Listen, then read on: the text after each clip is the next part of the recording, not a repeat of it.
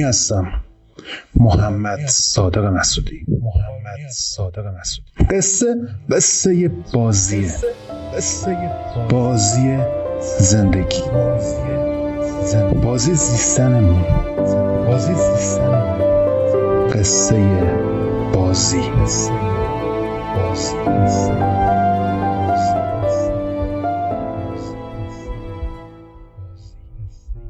سلام. پس از اینجا شروع میشه که انتظارمون از لحظه های زندگیمون چیه؟ انتظارمون در مورد یاری رسوندن به زیستنمون از دیگران چیه؟ انتظاری که برای خودمون داریم، از خودمون داریم، اون چیه؟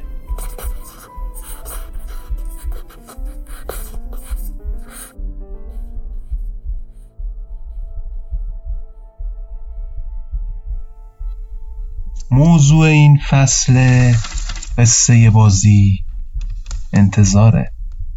در انتظار بودنه. در انتظار گدو از ساموئل بکت رو با هم خواهیم پرداخت و با اون پیش خواهیم رفت.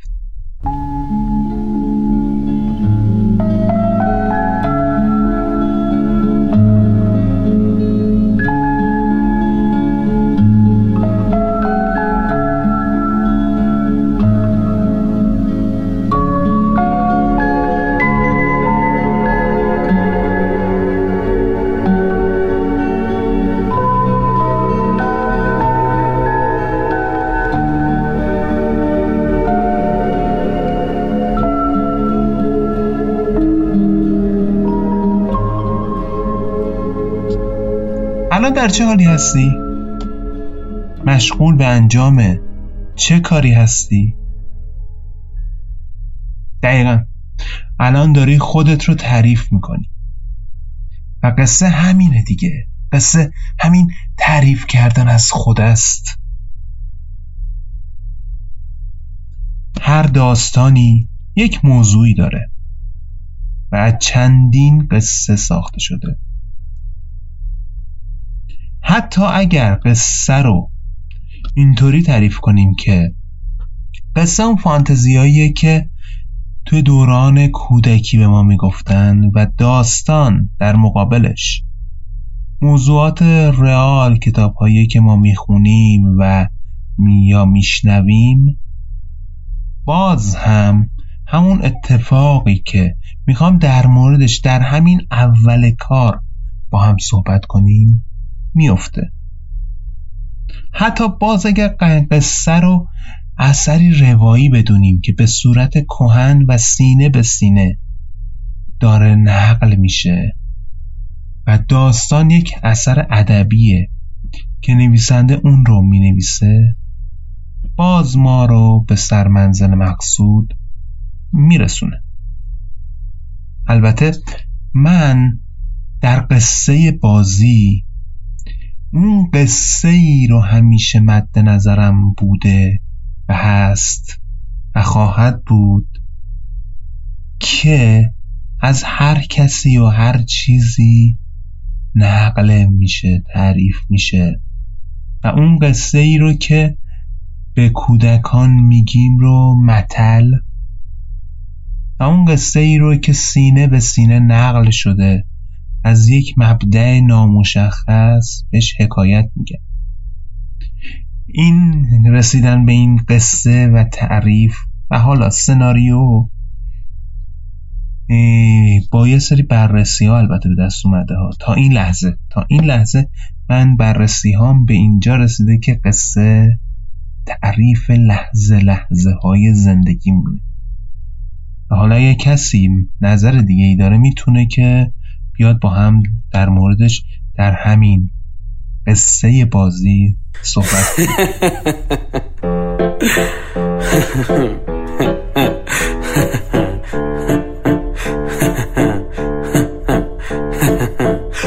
آی خنده خنده خنده، رسیدی به عرض بنده، دشت آمونو دیدی، زمین و زمونو دیدی، انار گلگون میخندی، قصه خندون میخندی، خنده زدن لب نمیخواد، داری و دنبک نمیخواد، یه دل میخواد که شاد باشه از بنده غم آزاد باشه، یه بار عروس قصه رو به تن و ایدومات باشه، هی هی هی حسن قلی خنده لب خاک و گله خنده اصلی به دلم.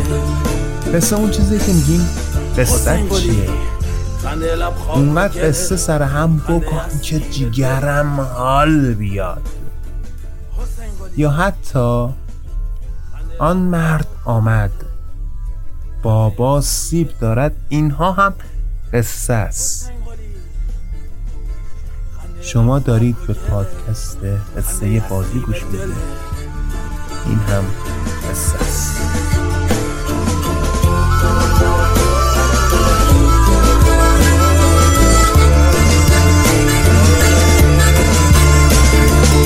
خنده لب خاک و گله خنده اصلی به دله،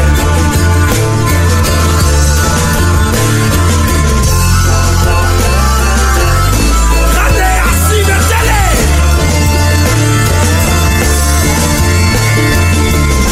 خنده لب خاک و گله،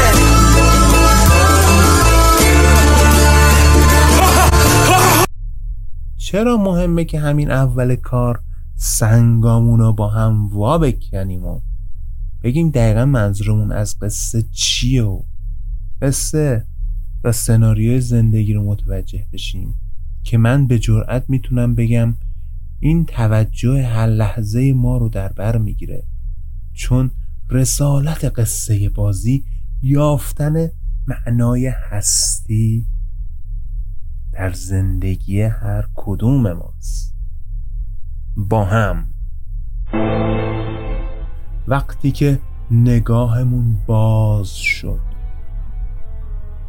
و جهان خالی از دلیل و برهان رو دیدیم، یک جور قصه را آغاز کردیم برای گفتن. وقتی نگاهمون به دلیل و برهان‌هایی که حتی دیگران برامون میگن، برامون میبافن، جلب میشه، باز یک جور دیگه داریم این قصه رو میگیم. و وقتی هم که نگاهمون میفته به این که این زندگی مال منه، این لحظه ها متعلق به منه، باز داریم یک جور دیگه ای این قصه رو میگیم.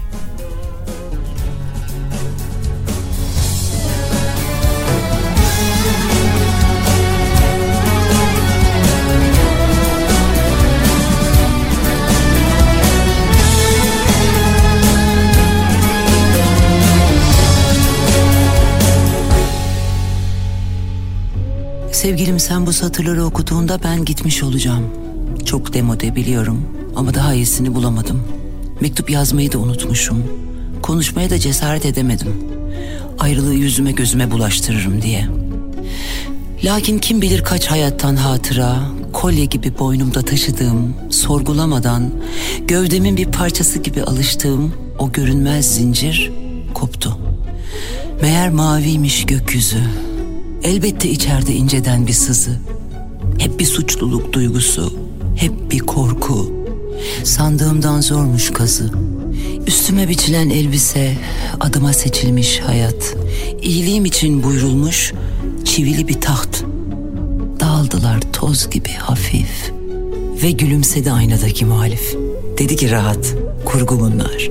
Biz değiliz bu uyduruk tarif. Sevgilim ben gittim, beni affet. İki gözüm iki çeşme hakikaten. Ya aşk gibi aşk olacak dibine kadar, ya bu kalp seve seve yalnızlığa talip. Bu benim hikayem, benim hayatım. Sevdaysa sevda, çıktı ok yaydan. İlişkileriyle, çıkışları.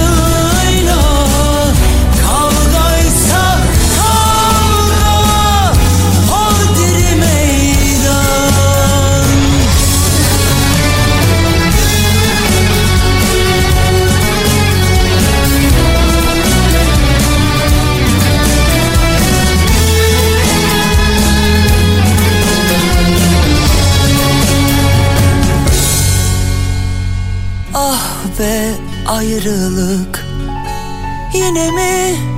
yine mi sen bitirdin beni? Bir düş yakamdan, hep mi bir aşk acısı? Karadan, denizden elveda sevgilim, taşınıyorum senden. Ne saslı macera, buradan dönüş yok artık rastgele. Topladım dağılan parçalarımı, birleştiririm nasıl olsa ara ara. Benim hikayem, benim hayatım. Sevdaysa sevda, çıktı ok yaydan. İlişkileriyle, çıkışları.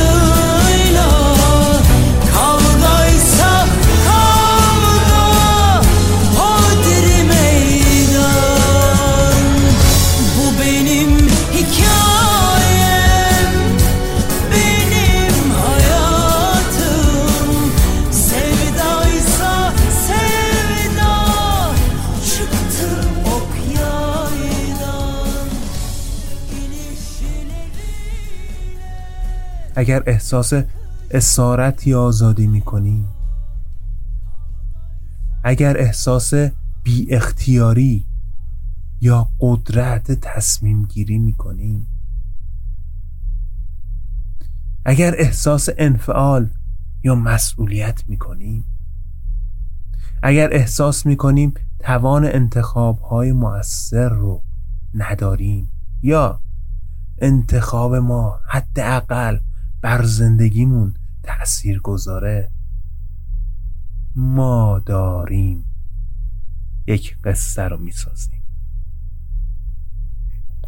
من در جهانی که خودم ساختم آزادم هر تصمیمی که میخوام بگیرم و در مقابل اون تصمیم مسئولیت خودم رو میبینم که میخوام اون تصمیم رو انتخاب کنم و به عمل درش بیارم. درست؟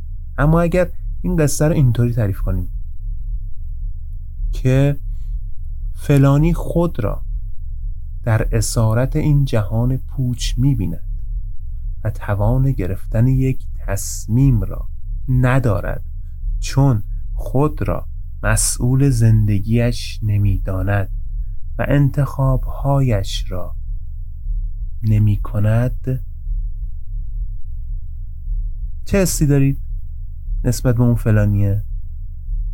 فلانی اصلا خودش نسبت به خودش چه حسی داره؟ ما دوچار هر جبر جغرافیایی که شده باشیم، اینجا زندگی کنیم، اونجا زندگی کنیم، هر جا زندگی کنیم، هر گوشه این گردی بزرگ که زندگی کنیم در انتظار یک موعود هستیم. شاید اون موعوده حتی خودمون رو ببینیم، از خودمون انتظار داشته باشیم. هر گوشه این گردی بزرگ که زندگی کنیم در انتظار یک گودو هستیم که این ابزردی زیستنمون رو بهش معنا بده، بهش معنا بدیم. پس به خاطر همینه که من دارم با در انتظار گودو شروع میکنم. یک نمایشنامه ابزرد و یک شاهکار جهانی که هر روز ما ولادمیر و استراگونیم و قصه بازی میخواد یه مقدار کنار این درخت خشک تو این برهوت معنی زندگی رو پیدا کنیم با هم. قصه از کجا شروع شد؟ از گل و باغ و جوونه، از صدای مهرمون و یه سلام عاشقونه. اومدم به مهربونی که بگم با تو یه رنگم، تو بگم چه نازنینی ای شکوفه قشنگم. ای سلام عاشقونه، ای عزیز آشیونه، عشقمون کاشکی همین جوری بمونه. ای سلام عاشقونه، ای عزیز آشیونه، عشقمون کاشکی همین جوری بمونه. عشقمون کاشکی همین جوری بمونه.